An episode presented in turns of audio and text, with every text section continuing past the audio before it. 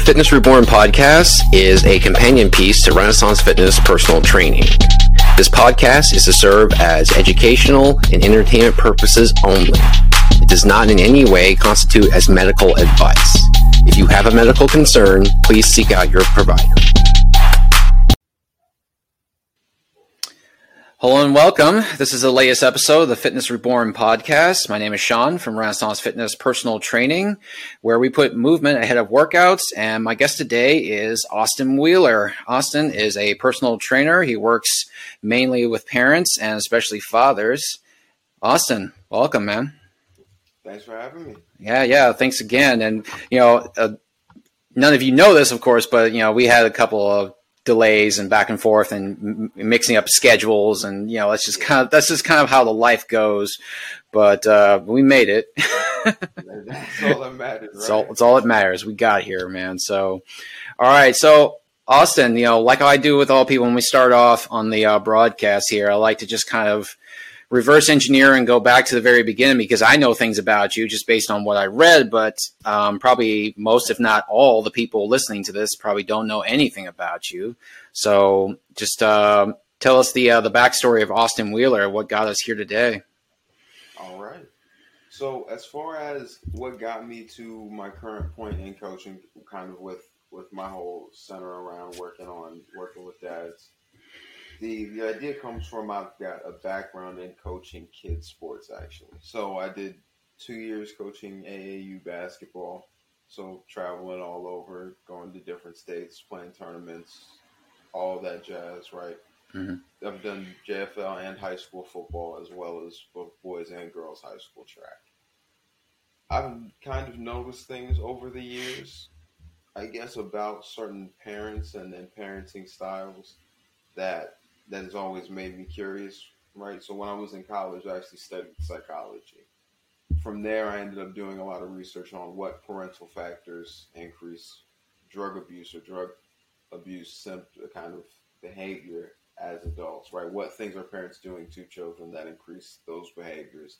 And it kind of is all spirals from there. So starting out with this focus on working with youths, and then figuring out that obviously, I can't tell an 8-year-old to go to the store at a certain time and buy certain foods, and you can't really get a family decision made by one child, right? So right. Kind of transferring my focus to working with the parents so I can get the kids the kind of results that I wanted to. Oh, gotcha. So it was really... It was okay. So you work primarily with parents. Now it's most of your clients now, right? So yeah. Adults, but the springboard into that was working with children. So it was kind of like if I'm understanding this correctly, it was like working with kids, but in a roundabout sort of way by working with adults. Is that kind of like, yeah? Okay. Yeah, it's kind of starting with working with kids, kind of 7 years ago when I started coaching. Mm-hmm. And now at a point where it's like, okay, well, to get those kids certain benefits, adults need to have certain habits. Mm-hmm. Right? We need to be moving every day. It's right. I tell my clients all the time, I don't need to turn you into like Arnold Schwarzenegger or Jay Cutler or somebody. Right. Extreme, right. It's we just need to be doing something. Right. So getting them involved so they're staying healthy enough to do all the things that the kids want to do coming down the line. Gotcha. So what were some of the things that you were realizing about, when you were working with kids that were, some things that were maybe detrimental to the progress of the children or some things that were maybe more advantageous to them? So what were some of the standouts that you were noticing? So as far as standout detriment, I guess we'll start with, so we can kind of end on a high note. Mm-hmm. As far as standout detriment, right? The main thing that I notice is that no matter what a parent tells a child, that parent's habits are going to transfer more than that parent's words. Right. So you've got guys who are just yelling and screaming at their kids on the football field that they need to do this, they need to do that. If they would have practiced, they would have been doing better. And kind of the the standard, right, AAU dad overreaction that just doesn't help the kid out at all. We've all seen the memes about it, but kind of seeing it in real life and starting to understand, like, well, you don't have any discipline to problem solve. So now he doesn't have any discipline to problem solve. You're yelling and screaming and doing all this. That's not helping what you want his end goal to be. You see what I'm saying? And yeah. I'm noticing it with kids that are specifically the more talented kids on my team, on my teams, actually across the board. So it's one of those things where eventually I get to a point where I'm going, if the kids with the most talent are dealing with this at home and then start to drop behind kids who, not to say these other kids aren't special, but are dropping behind kids that are significantly less gifted naturally. Mm-hmm. And they're still, at this point, relatively too young to spend a ton of hours in the gym and all of that. It's just kind of like, at what point can we tie that detriment to you losing your temper all the time because you don't have any hormones imbalance? At what point can we tie that detriment and his performance to you not being able to keep your cool? At what point do we tie that detriment to you not being able to show him what discipline is, right? Instead, you just yell and scream. So that's kind of where I guess the biggest detriment that I would notice in terms of what transfers is habits. And when you're not doing what you need to do and having the discipline you need to do, it's kind of hard to say, hey, you need to get up at 4:00 every day and eat something healthy and then go run. Well, I get up at 10:30 and I'm going to eat a bowl of sugary cereal and then watch TV because it's Saturday. Yeah. Right. It's hard to push that message when you're not doing what you need to be doing. Right. Right. What were some of the positive things that you were noticing? Like some of the kids that were really excelling, that really obviously came from their parents. Oh, it's one of those things. It's kind of a blessing and a curse, right? Because you get close with these kids, they kind of start to look at you almost like a big brother, especially me being a relatively younger coach. They almost look at me more like a big brother instead of an older coach. Mm-hmm. I am now at a point where I'm running into these kids in public and they're all bigger than me. So the ones that I was pulling dads aside, pulling moms aside, going, hey, what are these kids eating after practice? Because if you're shipping them home to a bag of Doritos, they're not gonna heal from all the exercise we just put them through, right? We need to figure out what we're gonna do to make them happy, healthy, whole foods more often, right? Right. Starting that with a couple of different kids has been interesting, and I would say, because honestly, it scared me. I had a kid come up and go, hey, Austin, what's going on? It's good to see you. I haven't seen you in forever. And it's like, you can tell this person obviously knows me. Mm-hmm. And I'm sitting there and I have no clue who I'm talking to. Right? Right. The truth is, I know exactly who I'm talking to. I've known this kid since he was around 10 years old.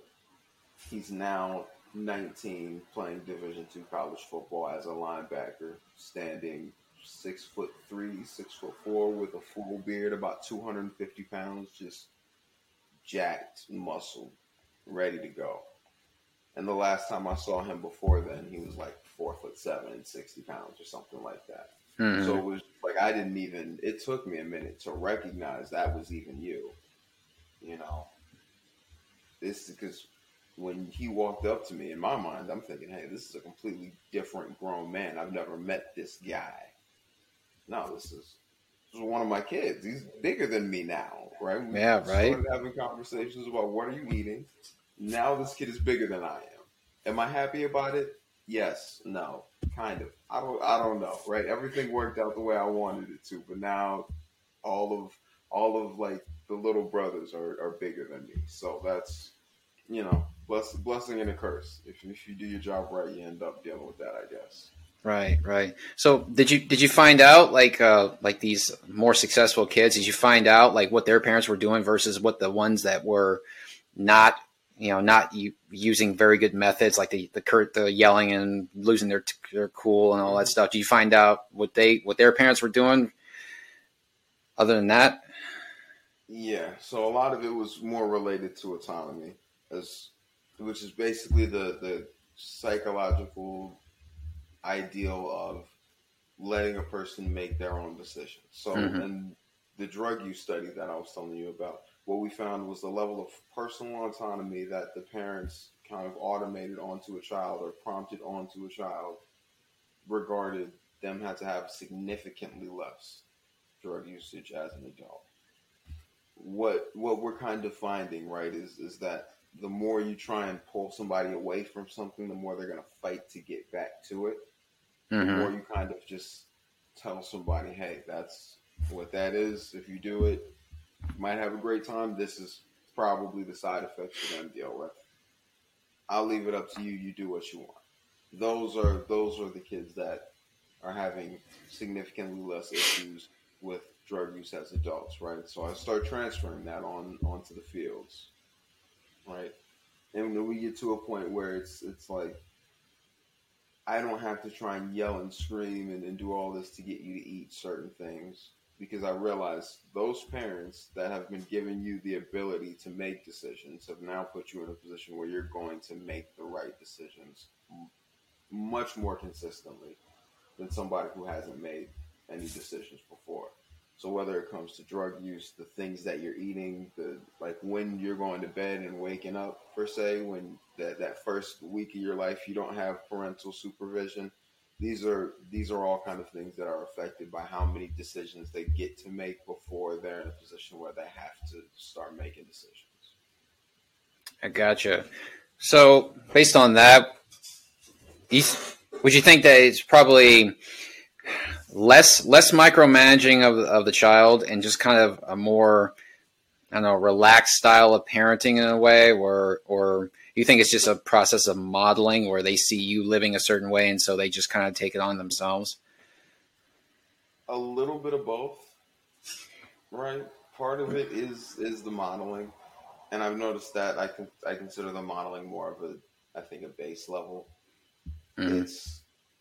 It's kind of hard to even say that, hey, this option is going to be better than this option, right? A is going to be better for you than B, but I'm going to do B every day and tell you to do A. You still end up with that same kind of, you're arguing against each other, right? Arguing against yourself. So I noticed the doing it first is a much more baseline part of the equation. Mm-hmm. Right. And then from there, it's, I don't want to say micromanaging, but we want to manage what's important. So it's, I don't necessarily, or like for example, I've worked with a guy who had his daughter, which I love Starbucks. Like, we go there all the time. It's super terrible for you. Very expensive. We can sit and try and have these arguments about not wanting to go get a Frappuccino. And we can get angry about it for 15, 20 minutes. We can go back and forth. We can throw fits. We can cause a ruckus. We can do it all, right? But that's not going to help. What we could also do is pull the blender out, kind of work on some recipes. Let's see if we can make one at home for half the calories and double the protein. Now, what you get with that is kind of that's your real world example, right? You're giving options and saying, hey, I'm going to go with this option. You can do that if you'd like, right? Another real world example is, so this one is actually from my childhood. And one of the reasons that I eat so healthy now, right? I'm driving home with my dad. I said, hey, Dad, can we go to McDonald's? Sure. I'm in the mood. I got McDonald's money today. And we get to the drive-thru, and I say, this is what I want. And I'm like, cool. What are you ordering? He goes, oh, I'm not going to order anything from here. Rather eat food at home. Rather eat something that's homemade, a little healthier. Right. But I'm going to let you eat that. Right. And so now I'm sitting here with this 6-piece trying to figure out why why doesn't he even look at this stuff like it's edible? Like, why does he not eat? Like, he doesn't. He's not even a little bit excited about Ronald McDonald. Like, he doesn't care. He's not at all hyped about it. And I'm just sitting there with my little box of six staring at it. Like, what's wrong with these things? Right? Right? And it's one of those things. It's like when we start with that example, the rest of it becomes a lot easier. I don't have to complicate so many other things in the world. When we've got habitual examples that we can follow, it's the whole, do we want to count calories and do this and do that, all becomes much less important because we've got the right habits. So even if you're not counting calories and all that, you can still live the kind of life you want to. Yeah, for sure, for sure. There's all kinds of ways you can live out there. And yeah, I agree, because with my own kids, like the implicit examples, the implicit messages you do send do carry on. I mean, my kids still eat McDonald's, and they'll eat it. It seems like without a second thought, even though I won't. Even though I'll take them through the drive-thru, and just like your dad did with you, I won't even consider getting anything from there because I know, I know what's up over there, and I don't want anything to do with it. Let me ask you this real quick: How old are your kids? I have an 8-year-old son and a 12-year-old daughter. Oh, nice. Okay. So 8 years old. That's about when I started going, wait, why doesn't he eat this? Yeah. I mean, it comes up every now and again. They do notice I eat fairly healthy. Every now and again they'll spit out something random. Like I want to get healthy. I'll work out or something like that. And they'll ask me for some super healthy dish or some super healthy, clean living kind of lifestyle. But it generally lasts for about a week before it, falters, and then they want to go back to the stuff that they love. But no, I agree. Overall, I think actions do carry much more weight than words.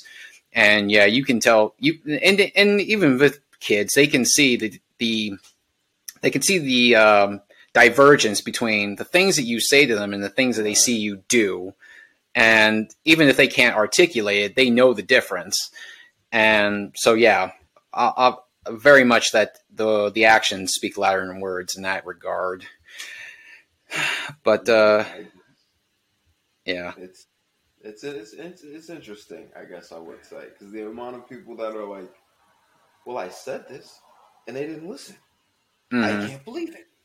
I said, "Well, what were you doing right before you said that?" I was doing the thing that I told them not to do. I can't believe they wouldn't listen. It's like... Right. It's a lack of self-awareness right there. Like, well, okay, let's try something different today. How about that? How about actually walking your talk? But so you started with youth sports, and then you saw the connection between parents and kids. Now, at some point, you moved over to just working with primarily adults. So when was that? Almost 2 years ago. It would have been March of 2021. Okay. So we're coming up close to 2 years of just coaching adults now. I gotcha. So what made you want to move to just working directly with adults? Kind of like what I was saying earlier. I felt like I can tell an 8-year-old to do anything, but... let me ask you, for example, your 8-year-old son. Uh-huh. If right now you needed something to eat, would you give him the keys to your car and say, go to the store and you go pick out the foods and all of that kind of stuff you want, right? We can't do these things. Right. And I had to get to a point where it's like, you know what, Austin?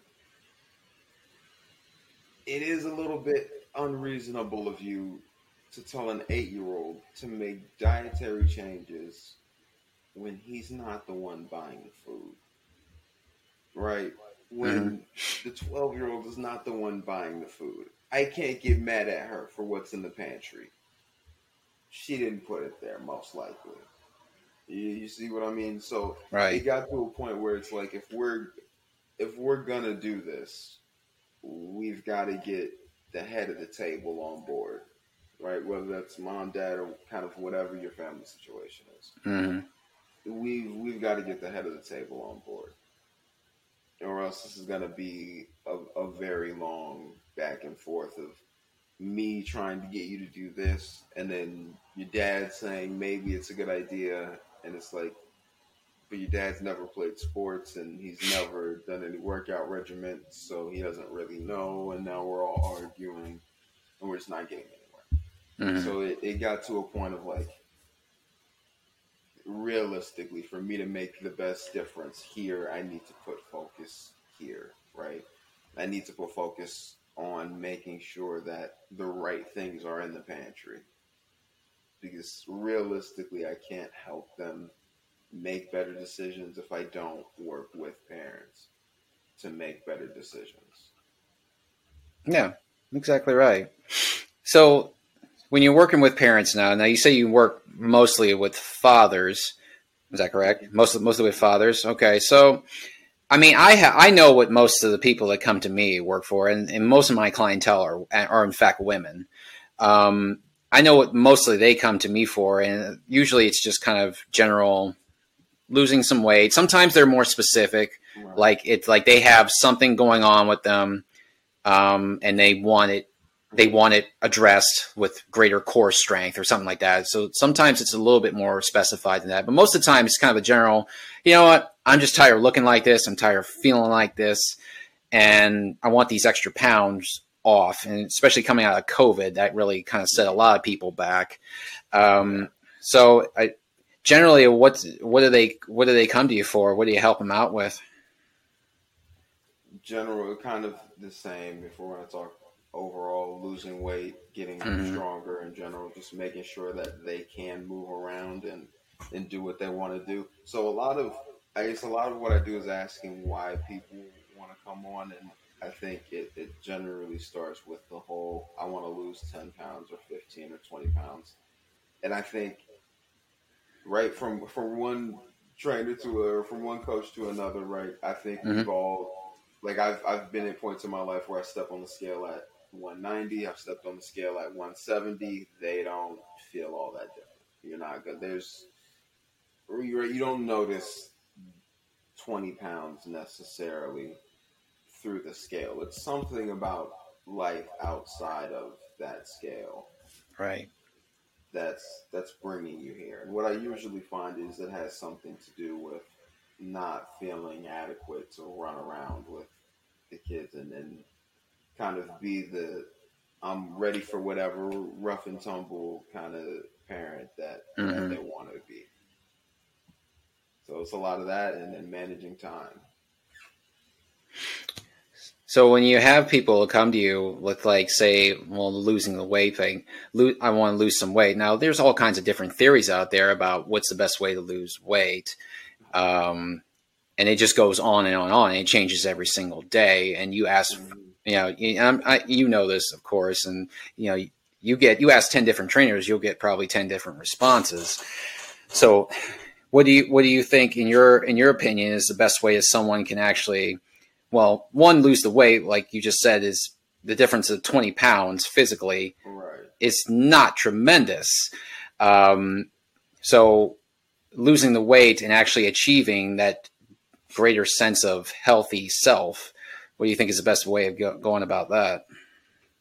So I always go with something sustainably habitually sustainable, kind of however you want to say it, mm-hmm. something that's doable, something that's consistently doable.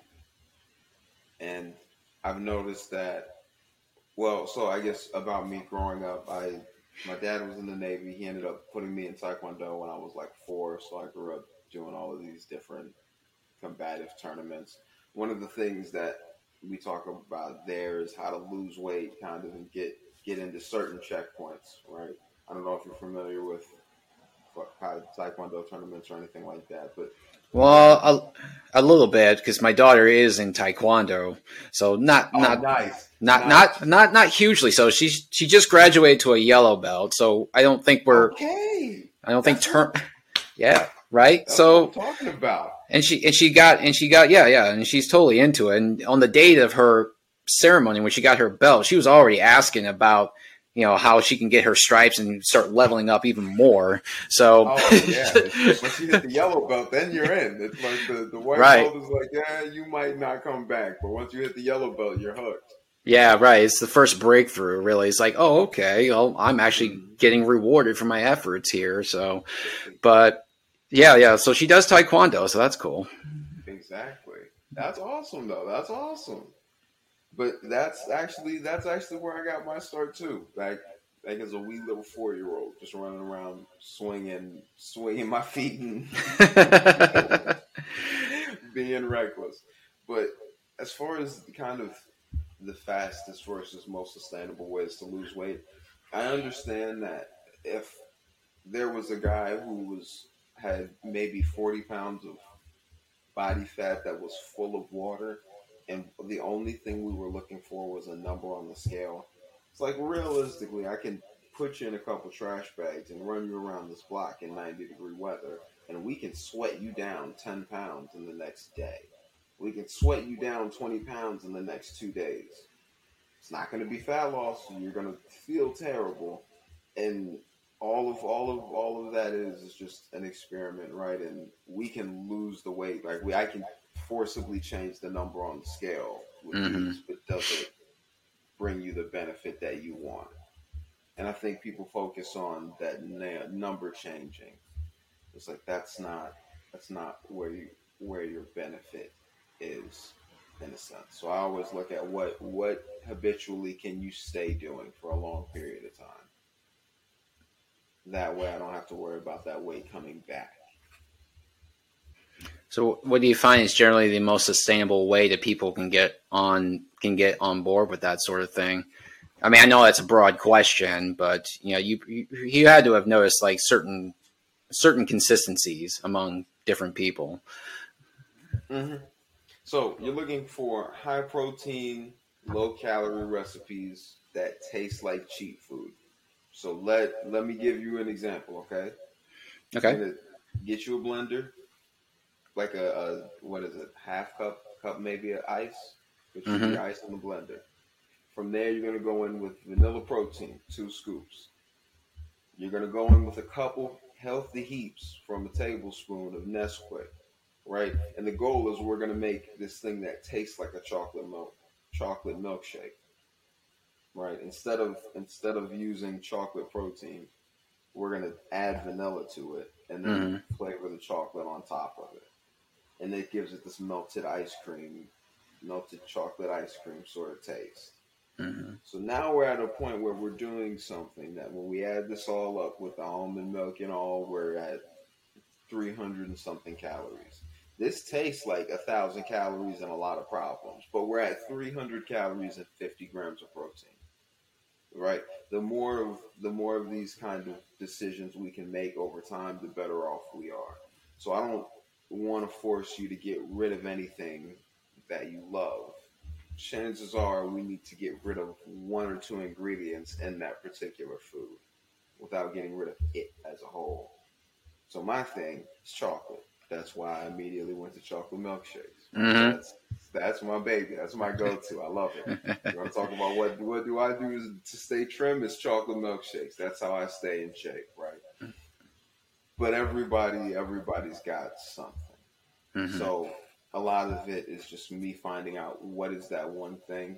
We're going to back engineer that particular recipe so I can get the calorie number down as far as I can, and I can get the protein as high as I possibly can without making you think you're eating healthy food at all.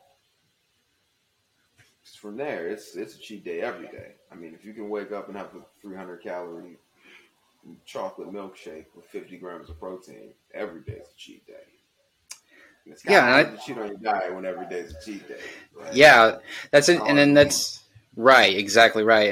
And since you touched on that, I've always had an issue with cheat days because I think psychologically, I know it's well-intentioned. I very much do. But I think psychologically it's just putting you into a box where you just feel like you are stuck, where you spend all week long, you know, suffering all in the hopes of this one day or this one meal where you'll get that chocolate milkshake, like you just said, and that'll make it all worth it. I could never get on board with that. Yeah, and I like what you said for sure about it being well-intentioned, right? Mm-hmm. I think there was a personal trainer somewhere that said, you know what, you've been working real hard, and kind of like you said, meant it really well-intentioned, but I think you're dead on about it putting you in a box mindset. Right. What I noticed with that is like if you're very hard pressed to have the motivation to do something that you know you're going to hate. Mm-hmm. If you are not going to see the benefits quickly. So why not find a process that we're going to like and benefits us? There you go. Exactly right. I think you hit the nail on the head right there.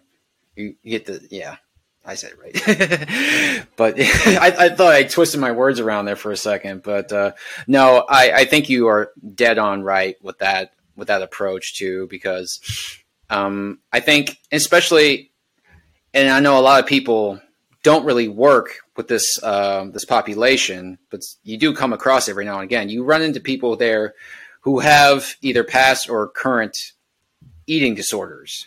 Yeah. And if you are giving them a regimen, a nutritional regimen that includes restrictive food for 6 days out of 7, or maybe 6.5 days out of 7, you get one meal where you get to actually eat something, that's creating a very negative relationship with food. It really is. It really is. And that's... I don't know. I wish more people didn't do it, but at the same time, I kind of feel like that's okay. That is my job now, is to figure out how I'm going to get people to stop having this sort of relationship with food. Mm. But I think that's part of it all. It's part of the fun. Is trying to figure out how we're going to stop getting people to eat chicken, broccoli, and rice with no seasonings for 6 days a week. And that's where all these food prep industries come from. It's like, well, you know, and it's also time consuming too. Like food prep can be time consuming. It's kind of weird too, because you spend a lot of time, you cook in mass and you're cooking, you know, stereotypically meal prepping, you're cooking very boring foods. So you can put it into these containers, you can shove it away and just reach for it whenever you need it.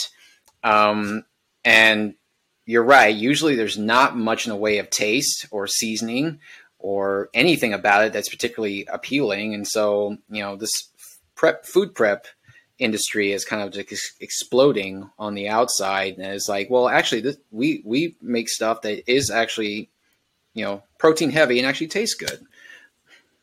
That's the goal. Well, that's actually, I'm glad you touched on that, because that's one thing that I did want to talk about, and it's something I've talked about recently with one of my clients. Mm-hmm. It's about keeping them protein heavy without drowning in meal prep. So one thing that I've learned recently, at least for me personally, that I love to do is I love barbecue. I got me a meat smoker out back. I love barbecue, right? My family's from the South. That's what we do. Go start a fire, country slow cooking. It's a barrel, a fire, and a hunk of pig. That's all it is, right? There you go. But I've noticed with this barbecue thing, you can find your favorite way to, and particularly meat, find your favorite way to prepare meat, prepare a large amount of it, and then instead of doing like these individual boring little tins, you kind of have what I call a meal base, right? So I'm bored. I walk into my kitchen. I think, what do I want? Now, for me, eating healthy is I'm going to take 2 pieces of bread. I'm going to get some butter on them. I'm going to slice up this cut of beef rib. I'm going to put a little bit of this honey zing barbecue sauce that I've got on there. I'm going to make me a little barbecue beef rib sandwich. And it tastes like something that is unhealthy and came from a restaurant. But I made it at home within minutes because I had the base prepped ahead of time. Mm-hmm. You see what I'm saying? I think meal prep, a lot of time they try and sell you on like a certain box or this idea that you have to cook everything at once. And that's one thing I try to talk about with people on meal prep. Is if you can take a base protein, prepare that, and you can prepare however much that you like. But take your base protein and you prepare that, you can kind of just throw stuff in with how you feel, like, especially for the population I work with who has kids. It's like their taste buds are changing. We've got to realize, like, at 8 and 12, it's like they still have to figure some things out about, like, the world and how many different flavors there are. Right? My brother's 20 and he still doesn't want to try mushrooms. Like, there's different things that... you know what I'm saying? It takes a while. You're right. It takes time. So you kind of end up, specifically I've noticed with people who have young kids, you end up in situations where it's like, oh, I can't diet because I'm just scrambling to eat anything.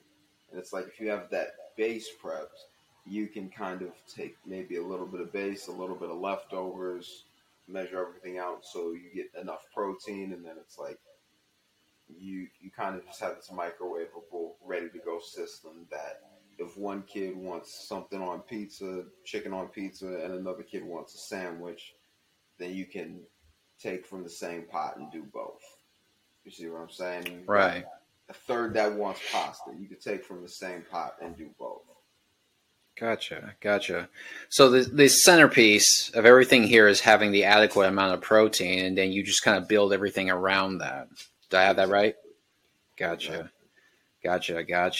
So when I was researching you, so one of the things you made mention of is that you got this, what you call your 3-pillar method. Is that right? Yes. Yeah. So it's the schedule, fan food, and activity integration. Yes. Right? All right. So why don't you go and take us through that then? Because that's interesting. All right. So scheduling. Now this is one that I bring to parents from my experience in college, right? So when I was in school, I was obviously a student. Mm-hmm. I was also in a fraternity. I was also an athlete. I ran track in college. Also worked and was just heavily involved in research. So I was also traveling for school to give presentations based on research that I had taken the extra time on top of all this other stuff to write. Wow. So it got to a certain point where it was like I didn't have any hours to sleep. I ended up in the hospital a couple times because I was just working so consistently. And I got to a point where I realized, okay, for me to be successful at anything, in anything, with anything, anywhere, I need to have all of this scheduled. I need to have this planned out, right? So I'll talk to dads who are like, man, I don't have any time to work out. I've got a daughter who's in Taekwondo and a son who plays soccer, and I've got all these different practice times to meet. And it's like, okay, here's what we're going to do, right? Instead of worrying about it, we're going to pull out a calendar. We're going to quietly and calmly write everything on there that we've got to do, right? Figure out things like work, kids, sports, other non-movables, right? You can't move your whole soccer practice for everybody on the team, kind of those sorts of things, your non-movables. We're going to find what those are first.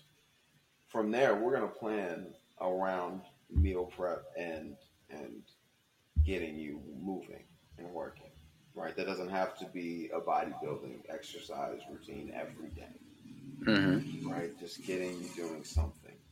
But that schedule I have always deemed, at least since I ended up in the hospital because of my poor scheduling, I have always deemed the schedule as a roadmap to success.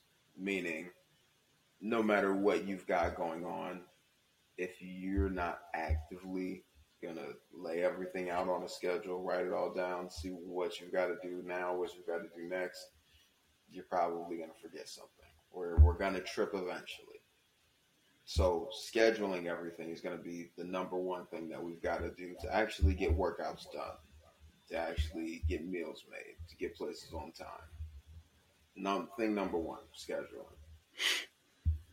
Thing number two, we talked about, touched on a little bit earlier, kind of when we were talking about cheat days and chocolate milkshakes. right? If your diet is everything you would eat on a cheat day, then you're never cheating on your diet. That's where fan food comes from. So I don't want to remove anything from you. Basically, the way I do things is I'm going to, in a sense, request all of your favorite foods from you, all of the foods that you know you shouldn't be eating. I'm looking at you, watching this at home. You know what food I'm talking about. I notice everybody's got food when I say that. Everybody thinks it's something. I always like to play that little game. Right? Yeah, got me there. Got us going there. Home, you don't have to put it in the comments. You don't have to email me. You don't have to tell Sean. You don't have to tell anybody. But I know you thought of something. I know you thought of something that you shouldn't be eating, right? And that's what I want. That's what I want to know. Because I'm going to take that food. I'm going to back engineer that recipe. And then we're going to provide you that food on a regular basis. You see what I'm saying? I see it, yeah. So instead of having this whole idea of I've got to get rid of everything, right? I mean, you don't have to get rid of ice cream because we can make ice cream at home with half the calories and twice the protein. I don't have to have you get rid of brownies. We can do that at home for half the calories, twice the protein. That's kind of what I'm looking at is can I take your favorite desserts, right? Your favorite creations from burger joints, your favorite creations from sandwich shops, different delis, bakeries, all of these things. And we want to try and recreate them with the highest protein number and the lowest calorie number that we possibly can. So that's where fan food comes from. Because we're, in a sense, switching your diet, yes, but we're not going to, I'm not one of these real restrictive eating sort of coaches. Like, I'm not going to wake up, drink my chocolate milkshake, and then come sit here and tell you that you need to eat Brussels sprouts and bean stems and all of that. Like, that's, you know what I mean? That's not the way we're going to go about it. I've tried doing that. It doesn't work. It makes you hate yourself after 17 hours. There's no use in it. So we're going to pick what's doable for 17 years and go with that. The last thing is going to be activity integration, right? And this one is my favorite because oftentimes people they'll give me the excuse, I don't have time. And you'll hear a guy say, oh, well, I've got like a 6 and an 8-year-old, right? Mm-hmm. I've got to run around with them. I don't have time. And at a certain point I realized, right? And when I say this to people, they kind of look at me like, no, you're wrong. And I'm like, I'm not wrong. All right. The things your 8-year-old wants to do and the things that you should be doing are probably closer to each other than you would like to admit. Right. So I've had a guy tell me, hey, I don't have time to go get in cardio. Why don't you have time to get in cardio? I'm hanging out with my son. Your son's 8. You should be getting in cardio while you hang out with him. Like, yeah, right. Totally. If you have an 8, people tell me I don't have time because I have an 8-year-old. I'm like, that's not an excuse. That's a cheat code. That's a superpower. This is easier for you than it is for a single guy versus somebody with a 20-year-old. Like you got it. You got all the cards in your hand. Mm-hmm. You got the reverses, the skips, the draw fours, the wild cards. You've got everything in your hand. The best possible cards you can have, right? Because all you've got to do is take that 8-year-old outside. Even if your 8-year-old doesn't like sports. Because I had this one guy who said, my 8-year-old doesn't like sports. I said, you take him outside. What is his favorite show? Star Wars. Easy. You're going to pick up a stick. You're going to hand it to him. You're going to pick up a stick. You're going to hold it like this. You're going to look at him dead in his eyes. You're going to say, let's play Star Wars. And then you're just going to let his imagination roll. Follow. Yeah. Now you've done cardio. So there are times where I have people say, I don't want to go to the gym today. I'm just going to take my kid to the park and we're going to go have a water fight. Cool. Check. Cardio's done for today. I'll see you tomorrow. Great decision. You made a great decision today. I'll talk to you tomorrow. Goodbye. That's when my clients can let me know that they're doing that. Excellent. Because now I'm at a point where I'm building enough habits to where I can go ahead and get back out of your hair and let you kind of continue this lifestyle for a long period of time. But a lot of it is just getting people to a point of saying, All right. Well, whether it's you've got grown kids and you need to do family bonding and meal prep, whether you've got young kids and you need to get in cardio and some bonding time, or bonding and meal prep, right? Whatever these things that you need to kind of combine to save time, typically you can do within a family unit, and it not only makes the task easier, but brings all of you closer. So activity integration isn't so much like I need you to become the best multitasker ever. We're just going to plan ahead of time to multitask a few different things with a few different people, right? And we're going to see how much easier everything gets to maintain when we're planning ahead to multitask instead of kind of just letting it come to you. Right. That's kind of the three bases of where I'm breaking things down. Yeah, I think it makes a lot of sense too, because the crux of it sounds like you're coming at them from where they're at, and you're trying to, you know, fit this whole change of lifestyle into what is already their current life. And I think that's critical, because a lot of trainers, and I've done this myself too, this is a mistake I've made before too, is like, we think that we have to go in there and completely overhaul someone's entire existence. Yeah. And I've done that too.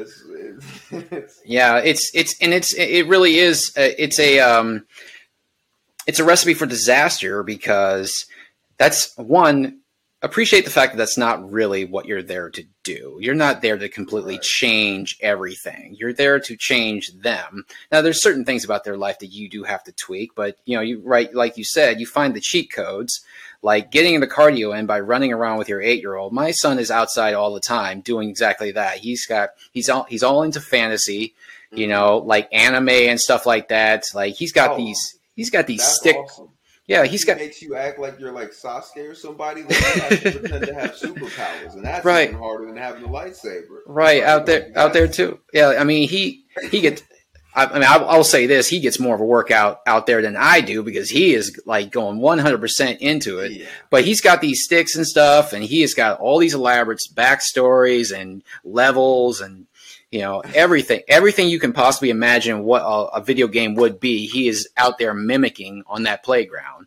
But you know, so yeah, you're exactly right. That kind of energy, that's the energy that I've noticed builds people. So I've noticed when parents are like, I've got to go deal with that later. I'm like, no, that energy, what he's doing right now, running around in the yard, sticks and stones and fantasies and all, that energy, that's what you need to use as your cheat code. That's it. I love that energy. Absolutely. Right. Yeah, right, exactly right, because he's giving it to you right there. You just got to... It's free. You just got to lean into it a little bit and, you know, not be some stuffy adult who just stands there with his arms folded. So, but the cornerstone of it, the 3-pillar method, from what I understand it, is just how to take all of that and actually fit into someone's life, and not feel like you have to go in there with the scorched earth policy of cleaning out all their pantry, you know, zeroing out their schedule, and, you know, just going too far into it. And what it ends up doing is it ends up scaring them off, and you end up losing a client. Yeah.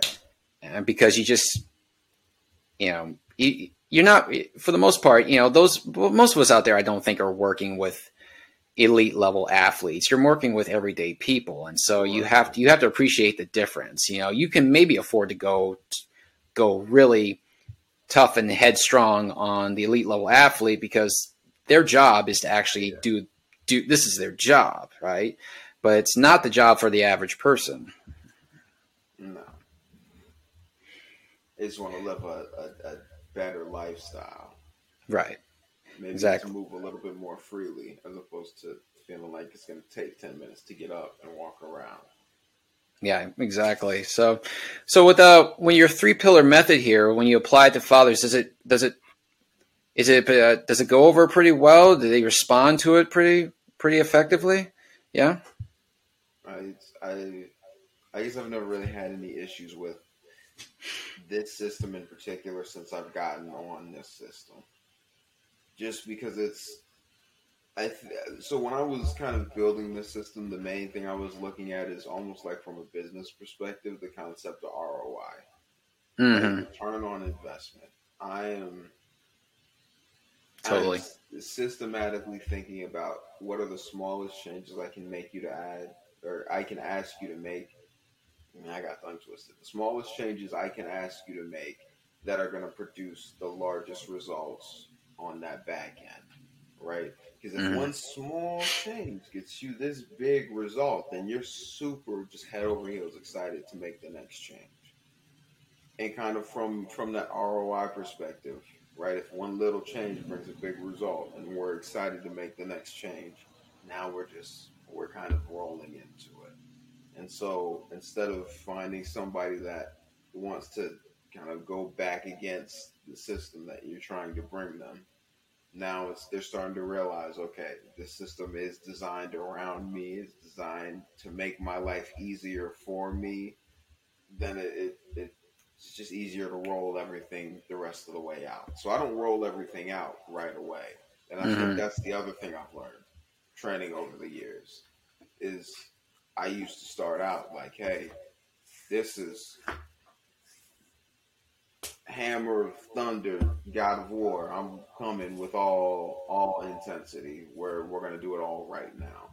And at this point, I don't do that anymore, right? So it's about finding those small changes that produce big results. How many of those can I stick in quickly and start getting you results? Once I start getting you results, I don't have to worry about motivation or your willingness to try the system and its further details. Because at this point, we're a month in with more positive results than we've ever had. So now it's about getting the work done, figuring out where we need to go next and what's going to be the best part of the system to integrate for one person at any given time. Gotcha. So let's role play a little bit here. So you know my particulars a little bit, okay? Let's say I'm a first-time client. I'll say, Austin, all right, here we go, Austin. I am 39 years old. I'm a single dad. I've got 2 kids. I've got a full-time job. But, man, this weight is killing me. I want it gone. I hate the way I look. I want this weight gone. I want to be able to play around my 8-year-old and not feel exhausted after 30 minutes, completely wiped out after 30 minutes. So what do you got for me, man? Well, it starts with schedule. So that's the role play, right? Is okay, well, we've got 2 kids. I'm assuming that if they like playing around, they're into activities. Right now, we're pulling out phones. So when I'm having a sit down with the client, I'm like looking in the camera like, hey, you've got one of these. I want to see yours. I want to see it. Pull it out, you know what I mean? And I'm going, hey, let's get that schedule. Let's get that schedule popping. I want to know when you're going to work, when they're going to school, when you're off, when they're off, when do they have practice, when are you going to the grocery store, right? We got to figure all of that out first, right? Because from there, it's a much simpler process. So that full-time job, what time do you start working? Usually around noon. Around noon. What time are you out? Around 10:30 at night. All right. What time is school and all of that? School for my 8-year-old starts at 7:40, and for my daughter it starts at 8:40. Okay. So you got extra time then, right? So the way I'm looking at this is you're gonna have to drop them off, and then you're gonna. Do you usually go back to sleep? No. Dropping them off or nope, do not. Nope, do not. Okay. So let's talk about that brick of time. Let's talk about that brick of time. What are we spending that brick of time on? Well, brick of time is usually like maybe I go home, fix another cup of coffee, just kind of loaf around, and just kind of chill, make me get my lunch ready and stuff before I head out the door, just little random things all here and there, Okay. And you said that's, 8:40 to 12 you start work, I'm imagining? Yeah, start work at noon. Are you working from home, or is there, travel time involved? Or I mean, my place of work is about 10 minutes from where I am. And, it's an evening shift, 10 hours. So we're gonna look to get you working in the time that the kids are not at school already, right? If you're working all the way through 10:30, you guys are all gonna have to start shutting down the day towards that point, anyways. But what we don't want to sacrifice is the hours of the day that you do have with them. We need to keep you with them in a sense. So for that first thing in the morning, we're going to look to schedule that time, right? I'm going to schedule that time as bonding time and meal prep time. So whether you're making kids lunch for school or making them breakfast, making them eat something before they get out of the house, in that period of time, we're just sitting down. It doesn't have to be this hour-long Disney Channel breakfast where you've got a stack of pancakes this big and a stack of waffles over here and syrup and sausage and eggs. And right, everybody grab an apple, sit down at this table. We're going to have 5 minutes to talk before we run out of this door, right? It doesn't have to be anything crazy, but we're going to throw some family time and family food time and first thing in the morning, so we can wake up to chocolate milkshakes. We're going to teach you how to wake them up to ice cream. We're going to teach you how to wake them up excited for what they're about to eat, right? Excited to get started with breakfast. Get started cooking breakfast with dad. That's number one where we're going to go. Once we drop them off at school, we are then 3 times a week going to have you lift. All right? That's going to be the time that we start having you do your workouts. So no more loafing around the house. That's not, we can't spend that as comfort time anymore, right? We're going to spend that as time to put some work in now. We're going to get some more comfort out of it later in life, okay? Mm-hmm. So typically we're going to looking at a Monday, Wednesday, Friday. What days of the week are you working? It kind of varies sometimes, but usually it's like maybe because it's 4 days, it's 10 hours. So maybe like Monday, Tuesday, and then Wednesday's off, and then Thursday, Friday. Okay. So we're going to go Monday, Friday, heavy lift in the gym. We're going to do that one while the kids are at school. Wednesday, if you have off, we're going to make that day what I would like to call an active day. All right. Which means you're going to have to figure out what those kids want to do and then go outside, all right? If they don't want to do anything, then you're going to have to put them in one of those stroller things and tow them because you got to take them somewhere as a workout. I don't care if you put them in a wagon tied around your waist and run around the block. You know what I mean? We've got to do something, right? So Wednesday, we're going to dedicate some time, one, to going and running around and playing Star Wars in the yard. 2, you're going to dedicate some time to practicing form and doing a little bit of sparring with the 12-year-old, okay? So we're going to spend time in both areas of interest on Wednesday. That is the workout. So don't think, oh, we're going to spend a little time here, we're going to spend a little time there. No, you're going to sweat on Wednesday. You're going to sweat on Wednesday. You're going to hang out with the 8-year-old till he makes you sweat, and he will. You're going to hang out with the 12-year-old till she makes you sweat, and she will, right? This is what our Wednesday workout looks like, okay? Monday and Friday's heavy weights. Wednesday's active day. Tuesday and Thursday, we're doing yoga mobility. We want to keep you moving, but I don't want to make it something so crazy that you end up getting hurt, right? So that's what our schedule is looking like, right? Monday, active, Tuesday, stretch. Wednesday, active full. Thursday, stretch. Friday, heavy lift, right? But we're going to take one of those days to make the whole workout an active full day. So you grab the kids, you go outside, you do whatever you want to do. Wednesday is an active full day. I want to see a full hour log on Wednesday. 1 full hour of you doing something childish and hooligan-like. You got to go run around outside. you right? Wednesday, we're spending an hour exclusively on that. So now we're starting to build out a system based around those times. You see what I'm saying? Mm-hmm. But now we've got your whole system laid out. We've got your whole week's worth of workouts laid out. We can talk about kind of the nitty-gritties of what we're going to do Monday and Friday to make sure we're hitting the right muscles in your body that are weaker than the other ones and this, that, and so forth. Got 2 heavy days, 1 day where we're going to really get about it. 2 days of yoga. Okay. We're going to see how that works for 2, maybe 3 weeks. If we want to add in a lift, we can talk about adding in a lift. I don't think it's going to be necessary. I think we're going to push the intensity on Monday and Friday hard enough to not require you to add in another lift, right? Especially at 39, we want to take into account the healing process and make sure that gets done right. So I don't necessarily need 7 days a week Dwayne "The Rock" Johnson level of intimidation, gym-timidation, all of that, right? But that's what we're looking at. We're looking at a schedule that's fun. We're looking at a schedule that's doable over time, and we're looking at something that we can make consistent, right?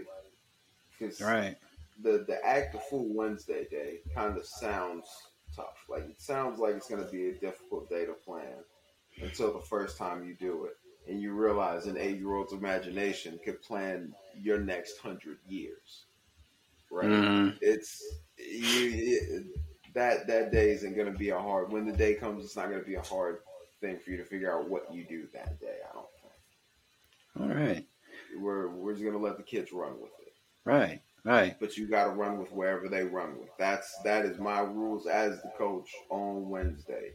You let the kids run with it, and you run with wherever they run to. Well, there you go. I mean, you did a lot with pretty little information I gave you. So that there you go. That was great, man. I like that a lot. I especially like the I like the Act of Fool Day on Wednesday. That was that's a good way of putting it. I mean, it makes perfect sense. Yeah. And two, it just, you know, yeah, it makes perfect sense. And two, it, you know, it kind of, I don't know, it makes it more fun and playful. It's like, just go out there and act a fool, you know, go out there and run around with your kid. That's all it is. That's the day, man. That's the Act of Fool Day. Actually, now that I think about it. Oh, yesterday was the Act of Fool Day. I hope you did something fun. Well, unfortunately, I didn't do anything all that much fun. I mean, I did in some ways, but yeah, I didn't get to act a fool with my kids. So I biffed it there, but yeah, I mean, next week. Yeah, there's always next week, but yeah, I mean, but yeah, going back, but honestly, like you gave me a real good schedule. Based on just everything I told you, and you whipped it together like super fast, and you made it very, very approachable and very easy to understand. And so, and you're right. I mean, when you give someone a general layout of what you told me I was going to do Monday, what I was going to do Friday, what I was going to do in the middle of the week, and then, you know, a little idea about the stretching, the yoga on Tuesday and Thursday. And so you leave me going, okay, well, that sounds doable. So what am I actually doing then? I mean, I know the Act of Fool Day, but what about the other stuff? So, right. But so, no, yeah, go ahead. All right, I guess I was going to say, I've actually had a lot of people kind of ask me what my workout plan looks like. It's different for every person. Mm-hmm. I say that because kind of like I was saying before, right? I started competitive Taekwondo at, well, I started training at 4, got competitive at like 5, 6. I've been in different competition sports for a very long time. Things happen as far as injuries and all of that. Just kind of if you're not doing things right. And I think the approach I have, I guess, is based around, oh, I don't want you to get injured, right? If you're the sole caretaker of 2 children. I can't have you blow a hamstring with the schedule that I produce for you. That's not like a realistic option, I guess. So right. It kind of it has to be that way in terms of its digestibility. Right. Well, I mean, and just for just to put it out there, I'm not the sole caretaker of my kids. You know, they go with their mom too. We have 50-50 custody, but I like the idea. Like if I were, that's a solid reason to not end up pushing me too far too fast. You know, an injured hamstring would be very inconvenient if I were a sole caretaker of my kids. But no, man, I think I had a couple parents who are, so yeah. I guess that's my first. I guess from the background I come from, that's my first inkling. Is like, okay, I've got to make this as uncomfortable for you as possible with a certain narrative that, you know how 2 days after you do legs, your legs are super sore. You know, it's funny you say that because I just put that on my Facebook. I just put it like on my Facebook, just like yesterday saying you like, or 2 days ago saying like, you know why everybody hates leg day? Because 2 days later, if you did it right, you're still going to hate the side of stairs. So it's really funny. It's really funny you say that. It's like, yeah, but how am I going to get in leg day and make it right? Push it all the way up to that line. Mm-hmm. But also know that, like, for example, this single mother that I've worked with is still going to be able to pick up her 3-year-old and walk upstairs. Right. Like, that's part of the math that I got to focus on. Mm-hmm. I think specifically in working with parents, it's a lot of why I started doing this was to make sure that anybody that I worked with could be the best version of themselves and the best caretaker and the best parent that they could possibly be. Right, and right. Kind of rob them of that with a torn hamstring. Right, or exactly. A severed ACL. Right, right. And if you're working with older populations, especially, like a lot of them tend to be very scared about getting injured. And they kind of make that known. They will make that known to you from the start. It's like, which I understand that. And, you know, sometimes their fears are a little bit more severe than it really needs to be, but then again, you don't know absolutely everything about them. But yeah, you're right. Injury prevention, I'm big on that. The people I work with, they know I'm paranoid about people getting hurt because I'm always asking, "You doing all right? Yeah. Doing all right? Everything's still okay? How does that feel? Are you sore or is that sharp?" Right? Exactly. You're right. Right. I'm really paranoid about it. I'm really scared about hurting people. So, because that goes completely against everything I'm supposed to do. Have you had injuries like that in the past? Well, you know what? A couple years ago, I got too careless in the gym with myself or with my clients. Yourself. Oh, okay. Well, yeah, 2 years ago, during COVID, I got a little too careless. I was doing some Olympic lifts and I zigged when I should have zagged. And the sheer volume of it, I zigged when I should have zagged. And I pulled some muscle in my low back and it killed me for like 8 weeks. Yeah. Yeah. And that we noticed once a coach has one of those injuries, it's like, oh, now we're all aboard. So when I was saying kind of which exercises I choose first, I guess going back to that, I'm looking at posture and weak points. Right. Right. So I'm trying to figure out what do I need to grow to kind of even this whole kinetic chain out. Mm-hmm. As far as I've gotten to a point where I realized muscular imbalances can cause some pretty severe injuries. Yeah, just within your own body, right? So I've ignored muscular imbalances within my own body for years. I've also torn a hamstring. That is not something I wish on anybody. I could hate you more than I hate anyone, and I wouldn't wish for a torn hamstring. Maybe just like a paper cut, or you get an extra speeding ticket this year. But like a torn hamstring, like that was, it was like, okay, so you can overdo this and have catastrophically negative effects.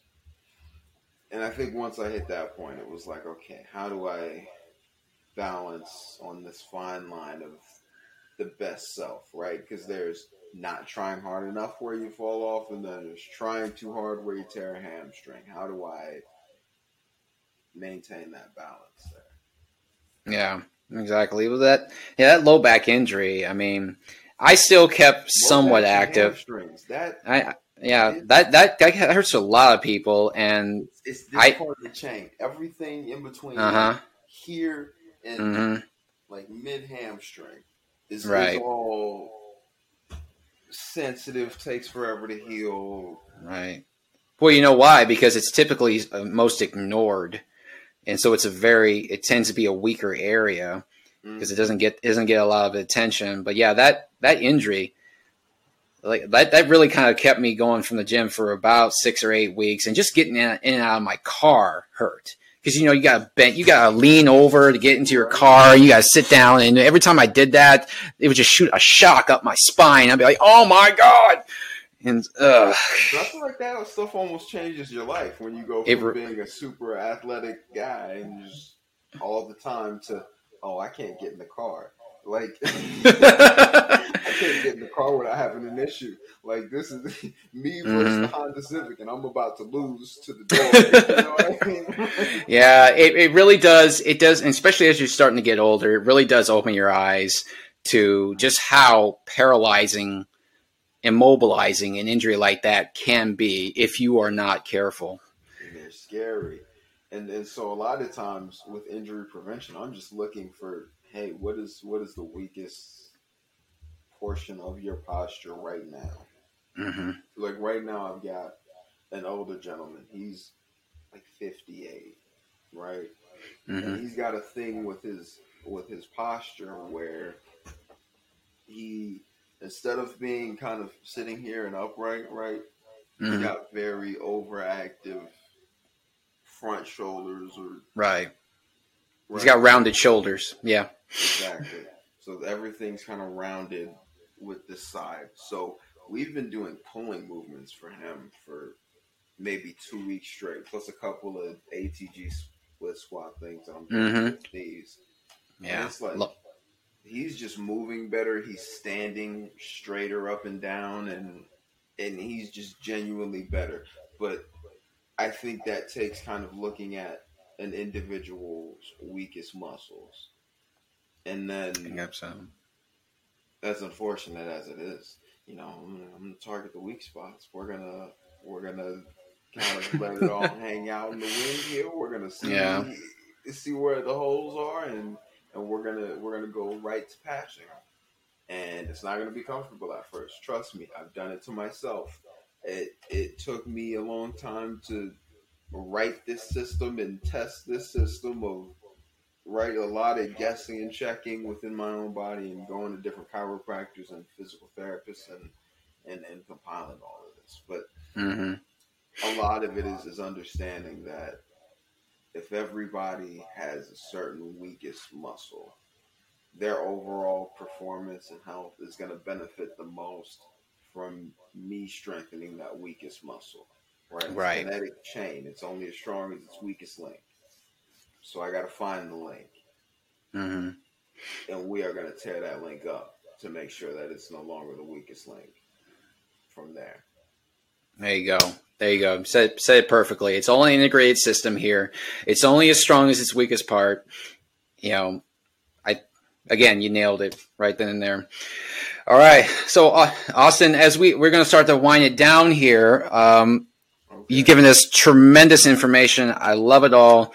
So one thing I like to do as a closing part of my show here is that as a kind of like a final word. So if, you know, because we talked about a lot here, we're going about an hour and 15 minutes. If there was one thing that you want people to walk away from, if they remember nothing that you said, if they remember this one thing, what would it be?